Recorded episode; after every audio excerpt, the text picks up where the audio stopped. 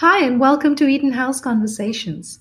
In earlier episodes, we spoke about mindfulness and well being in our schools and the collaboration with the Contentment Foundation in the US. Middleton International School by Eton House is the first school in Singapore to have partnered with the Contentment Foundation to bring about a culture of mindfulness and well being within its community. In our chat today, we have a very special guest all the way from New York. Ashina Baez is a principal and an internationally renowned mindfulness leadership coach, curriculum developer, and educational consultant. Ashina is one of the two Contentment Foundation emissaries to the United States, where she's committed to scaling the four pillars of well-being across the country. After graduating from the Summer Principal Academy Administrative Graduate Program at Columbia University, she served the program as a leadership coach and summer instructor. Speaking to Ashina is Yi Xian Ng, the Executive Director of Eton House, who is a strong advocate of the mindfulness practice and has led the way in building this practice within the organization. Over to you, Yi Xian Ng and Ashina. Hi, Ashina. How are you doing? Hi, I'm doing well. Thank you. Yeah. Um, so uh, yeah, we're talking to each other on a Saturday night, my my time, and a Saturday morning, your time. And uh, a good friend of ours put us together because uh, of the Contentment Foundation. And uh, they told me that if there's one educator in the world I was supposed to speak to who's an expert in mindfulness, it's you. Wonderful. No pressure, right? no pressure. Yeah, exactly. so I guess uh, to start it off, could you kind of tell us uh, your story? I mean, how did you come into teaching, and how did you come into uh, where you are today? Well, absolutely. Um, my story began uh, some years ago. Um, I became part of the cohort of the New York City Teaching Fellows, um, which really was a trial by fire experiment to see if you, through uh, folks from different uh, sec- uh, secular uh, professions into the teaching profession and put them in the classroom before they had actual teaching training to see what would happen. And, My God. yeah. so the New York City, yeah. So what what was ironic and, and, and exciting about the program is um, my first assignment uh, happened to be the elementary school that I attended as a child. Um, wow. And I began to quickly see the synergy and what really was the underworkings of what was happening. Um, I was able to, uh, at that point, uh, secure a position uh, teaching fourth grade. Um, and it was probably one of the most amazing and challenging uh, years of my life. Anyone who's a first year teacher, they know the highs and lows and uh, in betweens of teaching. Um, but I want to spend a little bit of time speaking about that particular class because every teacher knows that you remember the names of every student in your first class because that's how profound that experience is. When I was hired, I was told that I would teach a gifted and talented second grade class. This was the best, most premier class in the building. When I got there on day one, they said that I would teach uh, students who were emotionally disturbed in fourth grade, who had severe emotional traumas. So here I am, um, ready to be what I thought that a teacher was from everything I've seen on TV um, and every movie. I would be this savior. Um, and little did I know um, these students had another plan for me. So I walk into mm-hmm. the classroom, and um, there's uh, seven boys and one girl. And I thought that was odd. I'm like, why is yeah. the numbers um, bigger and why are, are, there so many male students? What I began to realize really quickly is that our classroom was located um, in what used to be a closet, um, a supply closet. It was very small. Um, My and God.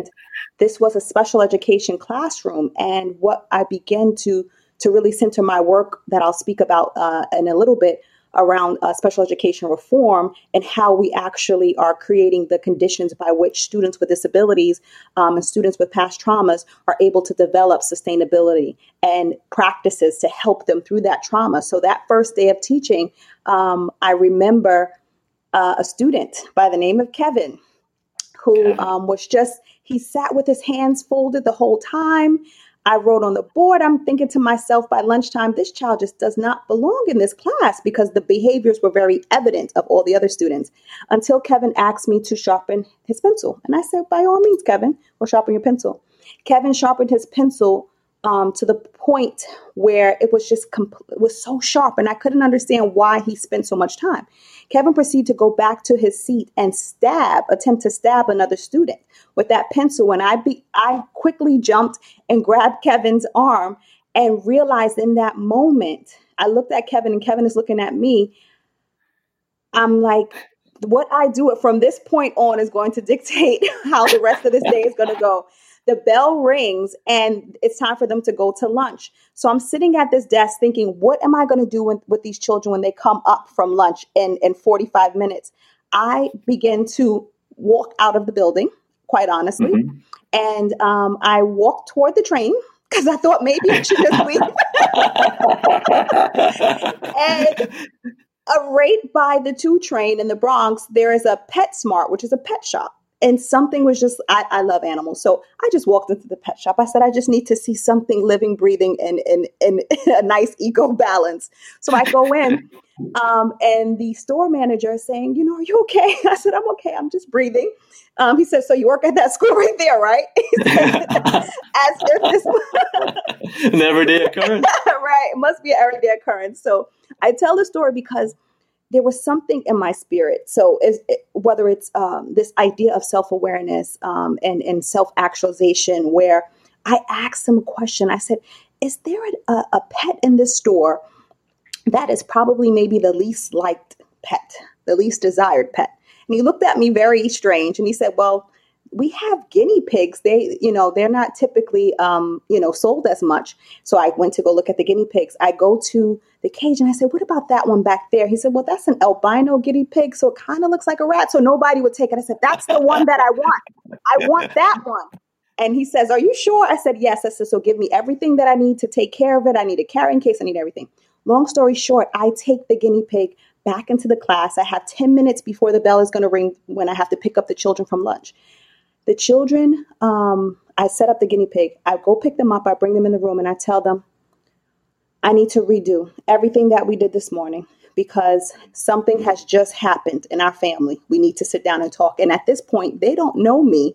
So they don't know that um, I am willing to do just about anything to make sure that, you know, they feel safe and they feel sec- secured. So I told them, I said, you know, this morning when Kevin um, had that moment with Malik, my heart stopped because there's something um, called empathy, family. And I'm going to tell you what empathy is. Empathy is someone else's pain in your heart. So it's the ability for me to feel whatever's happening to you in my heart. And when I was walking during lunch, I walked into PetSmart and, and it's almost as if I was called because I walked in and I asked the store manager, I need to know of an animal that really needs some love. And he gave me our newest member of our family. And they were just like, who, you know, what was happening? I said, I want to introduce you to Casper. and I and his name is Casper because he was put in the smallest cage, just like we're in the smallest classroom. He was told I'm sure by many that he wasn't the most desirable pet, just like we as special education students have been told that we're not going to be the most successful students. Well, I'm here to tell you today that as we nurture and love Casper, we're going to nurture and love ourselves as a family. We're going to nurture and love ourselves as individuals. And I am going to allow each one of you every weekend to take Casper home because we're going to learn how to take care of this uh, of, of this new member of our family together. And what came of that was probably the most magnificent year of my life. Uh, Francisco was another student who was known for being very destructive, ripping up classrooms.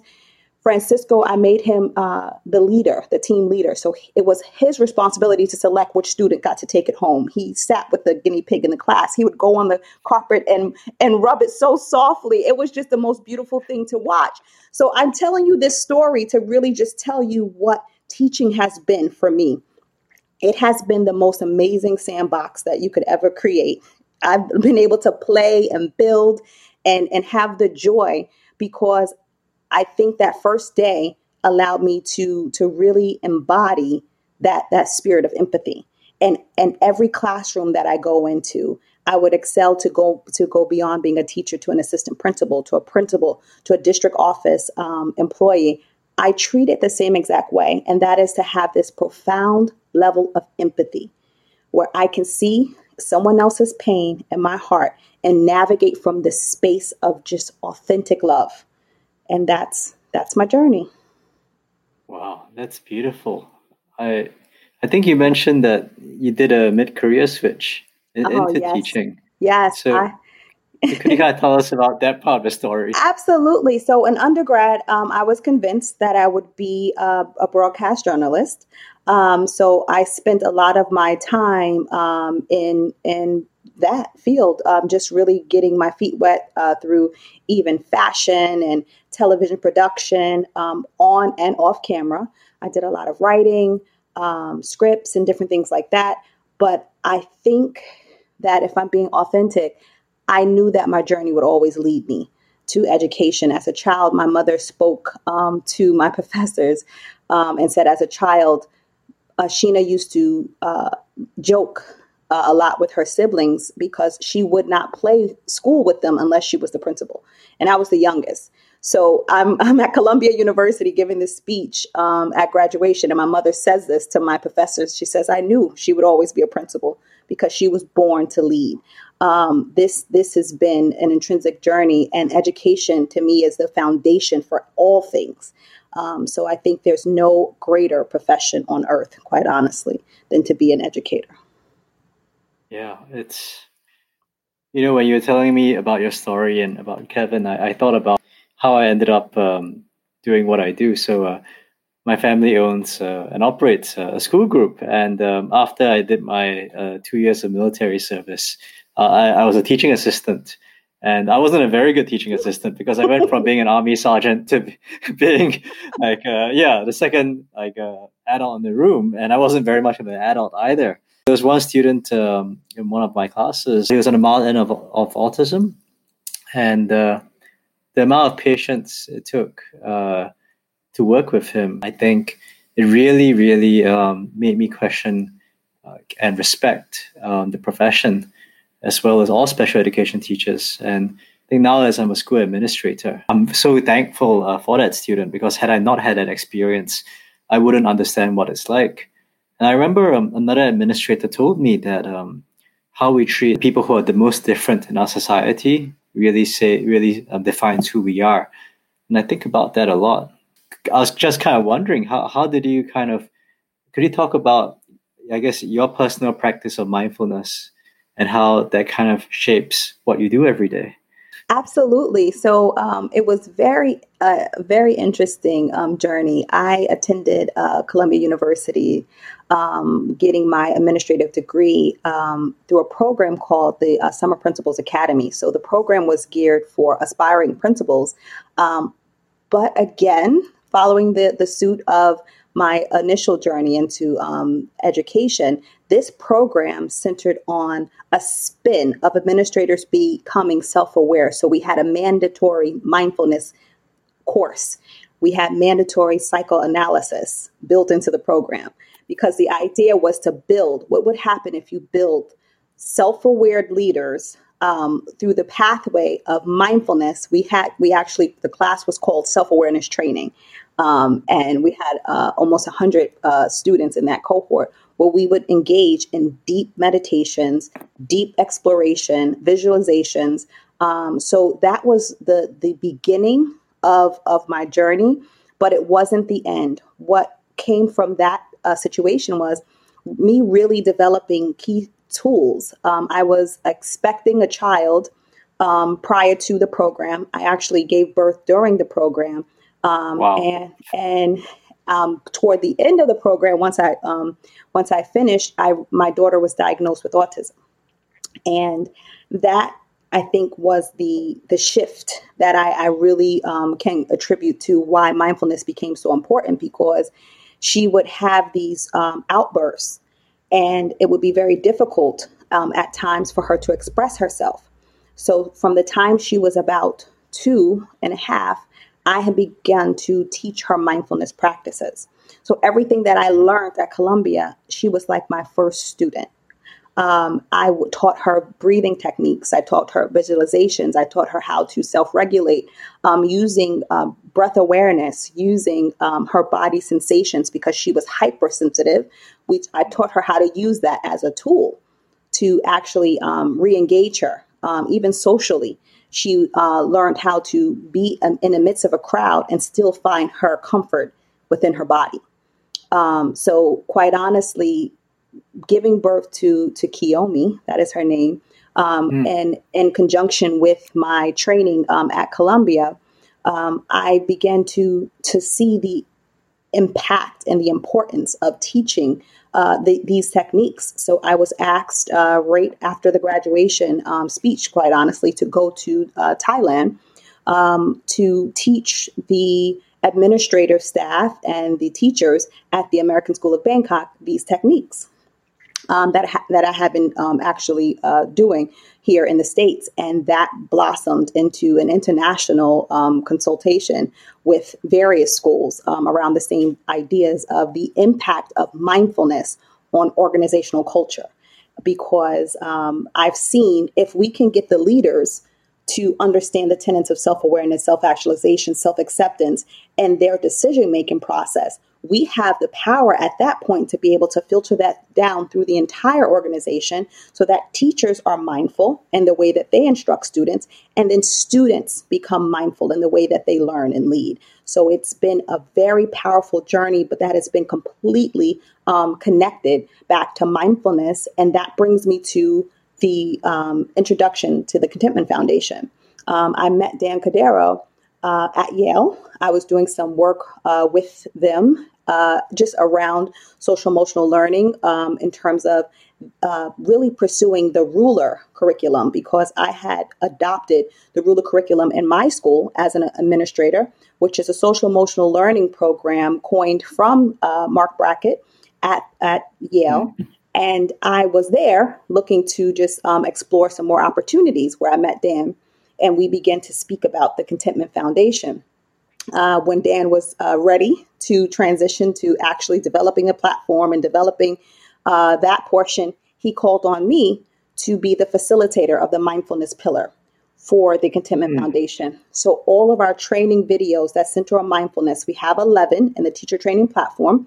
Um, it is myself leading the uh, the, the teachers um, and leaders through mindfulness techniques, through the secular form. This is through Jon Kabat-Zinn um, and, and, and many other philosophers that have really centered practices that are so applicable for school uh, administrators, for teachers, to really have a self guided practice of mindfulness and how that incorporates and relates to the student instruction that is also embedded into the program. So we have student lessons that are in alignment to the teacher trainings that are on the platform as well. So it was just a match made in heaven, so to speak, um, yeah. to be able to quantify and qualify these practices that I have learned and honed um, all over the world. Um, into one location where we are now um, so fortunate um, to be leading this work in several different GLs. I mean, we're in Brazil, we're in um, the UAE. We're in uh, Mexico. It's uh, the UK. It's amazing to see, no matter where you go, the idea of living uh, a holistic, a well life is is something that everyone gra- uh, gravitates to because we really have that belief that well being is a birthright. It's a hmm. birthright mm. for all humanity. And this idea of really being able to understand the role that contentment plays and achieving that um, is has been phenomenal to see what happens when we when we teach it in a way that's deliberate, that's intentional. Um, it changes lives. Hmm. You know, I when you were saying that, I was just thinking about um, teacher burnout, and um, most of my schools are preschools, and um, the preschool teachers all around the world. It's one of the hardest jobs uh, that you can do because. Uh, it's just physically and mentally tiring. And um, of course, um, what the children give you is, of course, uh, these moments of like sublime joy too. Um, but it's something that um, I think drew me to the Contentment Foundation because I knew that um, research shows that uh, the efficacy of uh, the teacher's practice, the teacher having his or her own practice, is the most important determinant of a success of a mindfulness program in a school. And uh, I think the other part is also the principal needs to believe in this. and you address this too. If you don't have uh, mindful leaders, uh, then uh, you probably only get like 25, 50% of the way there. It's better than zero. Um, but I was kind of curious um, how do you think um, this training in mindfulness has kind of shaped um, your approach to um, your pedagogy in the school? It has absolutely um, shifted my pedagogy in terms of this this mindfulness approach because what happens is as a, a building leader i'm currently a principal um, of a school um, in, in new york that is kindergarten through fifth. Uh, we begin every morning uh, with a mindfulness breath. So I, will have a five-year-old lead 350 uh, children and a staff through mindful breathing. Wow. It is not it is not what we do, it's who we are. And that's literally a tenant in our mission and vision of the school. The ideas and concepts that uh, mindfulness can create the capacity um, uh, of children to have the ability to live lives more fully, to be able to go home and teach their families about why mindfulness is important. Um, during this COVID um, uh, epidemic, uh, pandemic, we were shifted to e-learning overnight, where all of our schools had to be remote, as in all over the world. It is so beautiful to see um, our Flipgrid videos. We have um, over 25,000 um, views of children, our students, every morning doing their mindful breathing and being able to speak to how important that is and why um, the mindful breathing and mindfulness has helped them to keep calm even when they get scared, um, when they hear what's on the news or they get scared about anything that's happening in the world. What happens is we develop the practice in children so that the practice is permeated also through the adults. And as a building leader, what happens is when I make a decision, I am uh, I have the the capacity to pause I have the self reflective uh, capacity to understand that the decisions that I make are always student centered. They're always going to be at the best interest of ensuring that my children are going to have the sustainability um, that we, we need to thrive, both academically and socially, emotionally. So, mindfulness, again, is, is it permeates through everything that I do, um, every decision that I make um, in terms of pedagogy, um, with the staff. So my professional developments are very heavily centered in allowing my teachers to to navigate the platform uh, for the Contentment Foundation, allowing them to understand the importance of their own personal practice. We develop mm-hmm. a personal practice as a building every morning at 10 a.m. We um, we have our meditation. The entire there's about 70 people on the call every morning um, before wow. we begin school. And as a community, even now, even now, COVID? even now during COVID, we have not missed one day because that that practice is going to allow them to be more fully um, attentive to their families, to their spouses, to their own children, um, because we are not um, immune to the pressures of this world. Um, and what happens, and what I'm hearing, which is so beautiful, um, teachers say things like, "Ashina, this practice has saved my life." Because I don't know how I would have been able to balance the trauma of really what uh, our world is in going through right now. New York City has been hit very hard. So what we are um, bombarded with are numbers every day of the death tolls, and the, it is just so so difficult. Um, but when you are able to sustain this idea of enoughness and them understanding that they are enough, that they have enough, we center our minds and heart on abundance thinking, and it shifts us from deficit thinking. And it's through the deficits that they get where fear and all of the anxiety comes in. But mindfulness is really um, a practice that we've learned that tells them to create this space of acceptance of all emotions, whether we perceive them as good or bad. Understand that they're merely visitors. They've come to pay us for a visit. You allow them to come, but you allow them to leave just the same as if you would have an unexpected guest come to your house. You'll make a plate, you let them sit down, enjoy, but then at the at the end of the meal, you can absolutely say, "Okay, thank you for visiting," and then allow them to leave. And they laugh because it's just that simple. It really is. Um, mindfulness teaches us that we don't have to push away the negative emotions, and and a lot of past practices tells us it's not healthy to um, to be angry, but it's it's very informative to sit with anger and learn what it's coming to teach you once you have learned that, you can absolutely allow it to pass. And when it comes back, you understand that you can develop a new relationship with these negative emotions. We've practiced, uh, we've had practices where we've written letters to our unwanted emotion. And everything that I do with my teachers, I do with my students. So when you hear a five year old saying thank you to anger because it taught it taught them um, how to to listen more to their siblings because he got so angry that um, his sibling broke his his doll, his army figure. So he said, so what what I learned is if I would have just listened, he could have had one and I could have had one, but it's a five year old rationalizing. But then you'll have uh, the same conversation with a teacher who's written a letter to um, insecurity as an unwanted yeah. emotion and saying every time it showed up, it allowed me to really reflect on the things that I really was good at because it tried to um, rob initially the relationship insecurity would come they perceived to rob them of, of a joyous experience. But there were absolutely some tenants that that same insecurity was coming to teach them.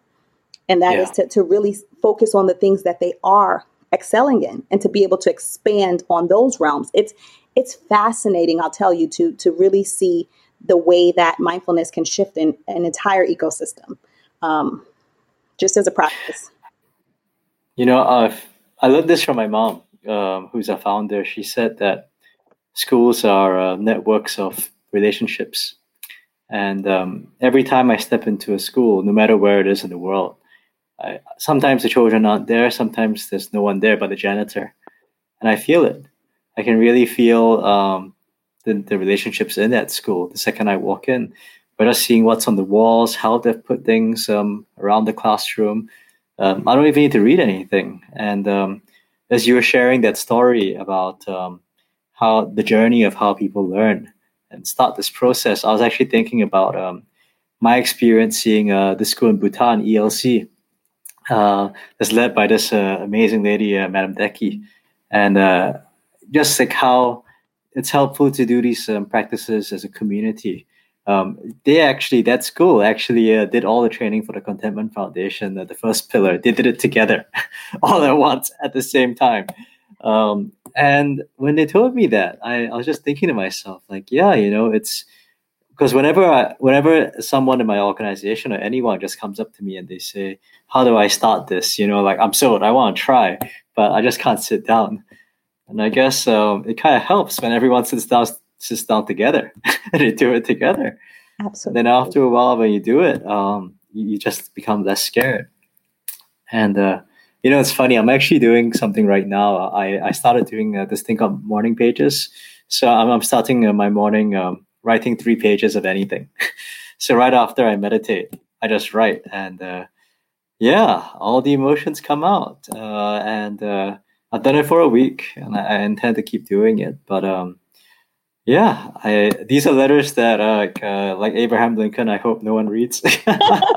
Save the draft but yeah, it, it's it's beautiful. All these um, all these little practices um, that we think of for children, but really we all have an inner child within all of us. Absolutely, absolutely. And as Rumi said, we're all here just to walk each other home.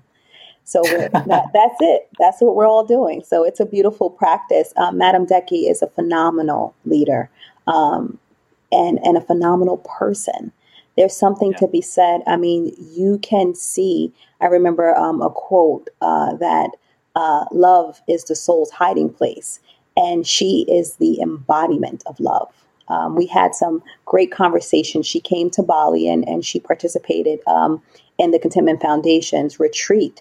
And we had an opportunity to just sit in each other's presence and, and speak about uh, the, the importance and impact of of this work on children and families. She's just a phenomenal leader, and I can see why um, at ELC they're able to really embody these these skills uh, and these techniques because they are some of the most amazing, connected, uh, loving uh, teachers uh, that I've ever had the um, opportunity to to connect with. So it's just a wonderful place to be. Yeah, they live and breathe it, and and I got a funny story on that because uh, uh, when uh, Naveen, a friend of mine, when we showed up at, at the school, um, the first thing we saw was a dog. the dog was waiting for us. and ELC, even the dogs are mindful. when, when, we did our meditation circle, the dog, we had a, a Tibetan sheepdog join in. I mean, wow. I love that. I mean, mammals too. Um, but uh, yeah, I was kind of, when you're talking about relationships, uh, it kind of brought me um, just thinking about your journey as a leader and um, how mindfulness helps you um, as a leader in your school and how that kind of shapes uh, organizational behavior. If you kind of talk about that and maybe kind of talk about like um, how it's kind of shaped the way how you lead, I think it'll be uh, useful for all of us. Absolutely. Um, there was something that you said that sparked um, a great uh, thought in my mind. When we train on mindfulness, um, the goal is to train everyone with a face. And that's literally what I tell my staff. So my cafeteria workers are trained. My secretarial staff, the security uh, uh, guards are trained. Um, our custodial staff, everyone with a face that interacts with children, um, are developed in this practice so that um, it is a common language. So when mindfulness uh, and the, the whether it's the breathing uh, patterns that we are creating, the um, idea of sensational awareness, um, the practice of um, contentment and balance, we are incorporating this uh, way of thinking and way of being in everything that we say, everything that we do is based on this belief that well being is a birthright. You have absolutely um, the power and the potential to live a well life um, if you're able to begin to develop the practice of honoring your enoughness, honoring who you authentically are, um, and being able to have that self awareness shift to self acceptance, which leads to that self actualization. Um, so, this is something as a leader um, that I have learned the ability to first adjust my mask, so to speak, before I can adjust the mask of anyone else, even as if this were a plane. So, I have to make sure that um, I am exemplifying um, the the practices. I am living my practice um, my journey um, is interesting because I don't necessarily feel like mindfulness is something that um, that I do. Again, um, I'll speak to mindfulness being something more of a way of life, more of a way of being. Um, I talk to my staff about mindfully brushing their teeth, mindfully taking a shower. anything that you do mindful mindfully becomes a practice. so look for those moments in your day where you can look for the abundance and beauty, where you can stop for a moment and literally see that rose and just bask in the beauty of that, or see that child's smiling face and be in be present um, in your uh, interactions. I believe that mindfulness as a leadership outcome creates an organization where there is a level of connectivity that no other practice could create. I think um, one of the reasons why I love the Contentment Foundation's program is because it's not just mindfulness. It's uh, it's the first pillar, and then there's community, and then it builds from there. And um, as much as I love um, creating space in my uh, in my thought between my thoughts, I also realized that um, space alone sometimes isn't enough. it's also facing them um, and thinking about them, reflecting on them, and um, I think as leaders, there's a beautiful Chinese saying about um, if I look after myself, I look after my family, uh, I look after the country, and then there's going to be peace on earth. And uh, yeah, it starts with yourself. No one wants to lead someone that they don't want to be, they don't want to follow.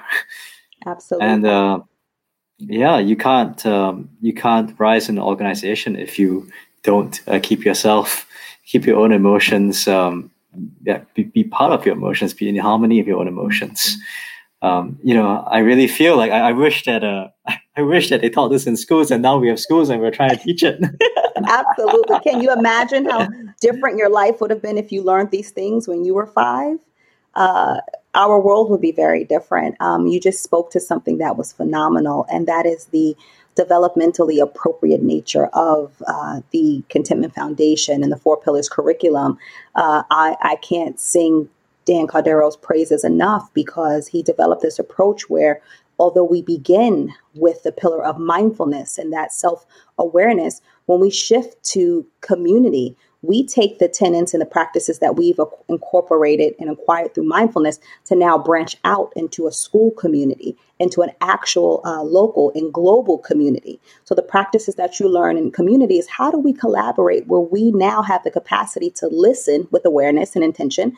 Now we can actually build projects that are interdisciplinary through this idea of community. And then when you shift from community, you go straight into self curiosity because the idea is once you're able to build this community, there should be innovation, creativity, and ingenuity happening once you have so many amazing minds. So the self curiosity has these anchor tools that really deeps uh, dives deep into what questions come up when you're building and you're leading and you're creating as a as a community. And when you shift from self curiosity and that deeper sense of self that you acquire there, then you can go on to the uh, the idea of contentment and balance, which really is a roundabout way of bringing all of these practices together with those key organizational tools of this idea of how do we now create a, a balance between our work life and our home life? How do we as a community understand the real impact of things that we mentioned at the beginning of this call, like teacher burnout and leadership burnout? How do you create a balance so that everything that you've learned in the first three pillars becomes an actual practice that's sustainable and can create a sustainable uh, uh, culture within your organization, but also within yourself so that you can begin to actually see how connected all of these tools are. So the developmental process of the curriculum is so wonderful. Um, and if you've ever seen the platform, you know the videos are so oh, they're rich. high quality. They're so oh, rich. I, have watched it. Yeah, you've watched it. Wonderful. Um, it was it was very intentional to ensure that not only were they high quality, but these were practices that have been researched and scientifically based, so that everyone who experiences them, they have the credibility, um, they also have the uh, the ease in terms of the implementation. Um, but all of us are all of the facil- excuse me facilitators on the platform are actual practitioners. So this is not something that we read and that we study. This is what each of us do. So when you look at myself or you look at home on community, who's a professor at Columbia, this is what we do. Um, so it's it's a very it's a labor of love, so to speak. Uh, the platform, the foundation, um, and the relationships that we have uh, developed all over the world um, is really a testament of the importance of this work. You know, we uh, started a pilot uh, with our first school um, back in January. So uh, we were just in time uh, before uh, the shutdowns. And, and, I'm looking forward to bringing more of our schools on board. I think we're going to be bringing on board two or three more schools. And um, I was just kind of curious, uh, what would you share to any of these uh, prospective schools, uh, to a teacher in these uh, prospective schools uh, as they're about to embark on this journey? I would tell them in a very heartfelt way to get ready to embark on the journey of your life. This is going to be something that you're going to be able to utilize not just in your classroom, but absolutely in your home with your family. Um, you're going to learn tools and techniques to create um, deeper relationships with everyone you meet. You'll learn techniques to help you as a person to, to navigate the terrain of the ups and downs of the emotions that all humans go through. And then lastly, I will remind them that well being is a birthright. You are absolutely worthy and you are absolutely worth it. And I cannot wait to embark on this journey with you. Well, I can't think of a better way to, end the podcast than that. Thank you, Ashina. Uh, we've been talking for about almost 38 minutes, and uh, I'm I'm so thankful uh, to meet you digitally. And I hope um, after all this is over, uh, we can meet in the Bronx. And um, and I'd, I'd love to see your school, and I'd love to go to that PetSmart. come come right on. I can't wait to see you and have you. And please uh, all the best to you and your beautiful twins. Continue to have an amazing amazing evening. Thank you for your time and attention. Thank you